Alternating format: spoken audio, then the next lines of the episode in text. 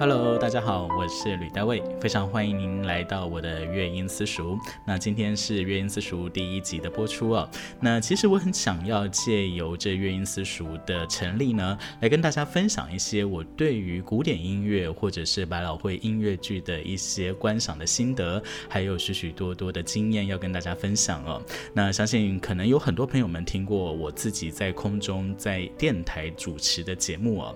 那事实上这个 Podcast 呢？跟我在电台主持节目的风格不大一样哦。如果大家听过我在电台主持节目，可能会觉得说，哎，我这个人听起来好像有点严肃，还是我这个人感觉起来好像就是正经八百的样子哦。但事实上，如果很多朋友们私底下认识我、了解我、跟我聊过天的话，大家就会知道说，其实我这个人对于很多的音乐的想法，或者是平常生活的一些乐趣呢，其实也是蛮不一样的哦。那尤其是对于古典音乐，还有我自己很喜欢的音乐剧哦，我常常会在讲座的时候呢。呃，去讲很多关于一些古典音乐不同的一些领赏的方式哦，所以在经过很久很久的考虑之后呢，我决定呢也想来借由 Podcast 这样子的一个比较不是这么正式的这样的一个分享呢，来让朋友们。更认识古典音乐哦。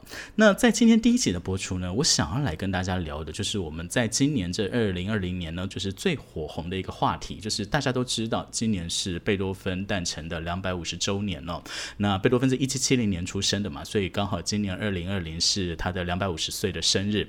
在世界各地呢，大家都已经摩拳擦掌了，准备要有很多很多的庆祝活动，还有庆祝音乐会哦。但是很可惜，我们也知道，在今年疫情的关系哦，所以说在欧洲或者美洲，甚至在国内呢，基本上这一些音乐会绝大多数都已经取消了。尤其在上半年的三四月、五月的时候呢，就整个疫情很严重的时候，几乎是没有任何音乐会可以听。那一直到六月呢，疫情趋缓之后，在国内呢有一些音乐会出来了，可是在国外基本上还是处于一个非常严峻的时刻。所以说，我们常说这贝多芬两百五十周年的诞辰呢，其实。让这个乐圣的这样子的一个光芒啊，有点黯然失色，其实是非常非常可惜的。所以我也想借由今天的这 podcast 的这样的节目呢，来跟大家一起来聊聊关于贝多芬的一些大家不知道的地方哦。好，那今天呢，我想我们就来聊聊。我们都知道贝多芬叫乐圣，对不对？然后我们也知道说，贝多芬他在四十几岁的时候，他耳朵就全聋了。但是他事实上，他其实在三十岁左右呢，其实他的耳朵就已经出了状况了。那大家会觉得说，就是哎，为什么要叫他乐圣啊？所谓的乐圣，当然就是说，哎，他可能这个人非常非常的道德上好像很崇高，或者是他的人格是几乎是无瑕疵的，那所以才叫他为乐圣吗？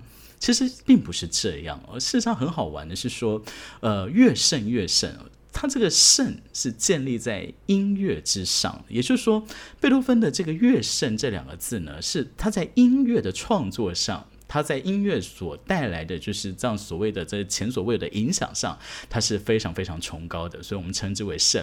可是摆脱音乐其他的部分呢？嗯。贝多芬是不是真的这么的圣？其实是有待商榷的。那所以我想再利用这样子的一个节目呢，跟大家聊聊你所不知道的贝多芬啊。那当然，我们说到贝多芬，也有很多人有很多的，就是小时候听过他很多故事啊。比如说像是呃，说他小时候就是被爸爸家暴嘛，因为他爸爸好像希望他成为这个莫扎特第二，所以在小时候就虐待他。比如说在夜深人静的时候呢，爸爸喝醉酒回来呢，就把还在睡梦中的贝多芬呢拉起来，然后呢就是一边斥责他，一边揍他，就是要叫他来练琴。然后你就看到贝多芬好像从小就在这个家暴的阴影下长大啊。那事实上真是如此吗？其实如果我们真的去看，就是现在所有的这些史料记载哦，其实并没有一个非常非常明确的事证，就是有说到是贝多芬从小是受到爸爸的虐待跟家暴。但是我们可以知道是贝多芬的确不喜欢他爸爸。而他爸爸的确希望贝多芬成为莫扎特第二，这个是毋庸置疑的。可是呢，为什么他爸爸有这么对贝多芬有这么高的一个期望呢？那这当然就是要从贝多芬的这整个家世背景开始说起哦。事实上，贝多芬他应该算是成长在一个音乐世家里哦。怎么说呢？贝多芬的祖父跟贝多芬是同名同姓。贝多芬的名字叫做路德维希·范贝多芬，而他的祖父也叫做路德维希。那贝多芬的祖父呢，是当时波昂选帝侯宫廷的宫廷乐长。这个乐长的职务呢，事实上是可以世袭的。也就是说，如果他的祖父就是做得很好。然后呢，贝多芬的爸爸，也就是他祖父的儿子，就是约翰。对，贝多芬的爸爸名字叫约翰啊。就是这个约翰呢，也很成才，然后也获得这选帝侯的赏识呢。基本上他爸爸是可以，就是直接就是接上他祖父的这个位子哦。但是很可惜，就是贝多芬的爸爸呢，其实并不是这么的受到重视，受到选帝侯的这样子的重视哦。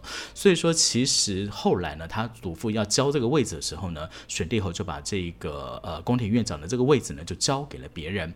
那由此我们就可以知道说，哎，其实对于贝多芬的爸爸来说，也就是这个约翰来说，他心里面其实有很大的受到了一个很大的打击哦，就是他会觉得说他自己的自尊不见了。为什么呢？因为原本呢，我只要够成才，原本我只要在宫廷当中的人际关系好一点，或者我获得老板的赏识，我要接我爸爸的位置，基本上是完全没问题的。可是没想到我竟然没有办法做到。所以你今天可以想想看，如果今天你是贝多芬的爸爸，你会不会期待你的儿子有朝一日再把这个位置给拿回来？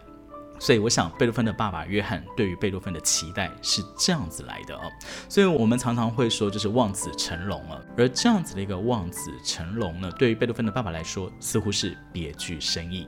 那今天我们的这个小小的 podcast 呢，就到这个地方结束。在下次我再来跟大家来聊聊关于贝多芬这个名字的起源，还有贝多芬的祖父为什么会成为波昂的宫廷乐长。我们下次见喽，拜拜。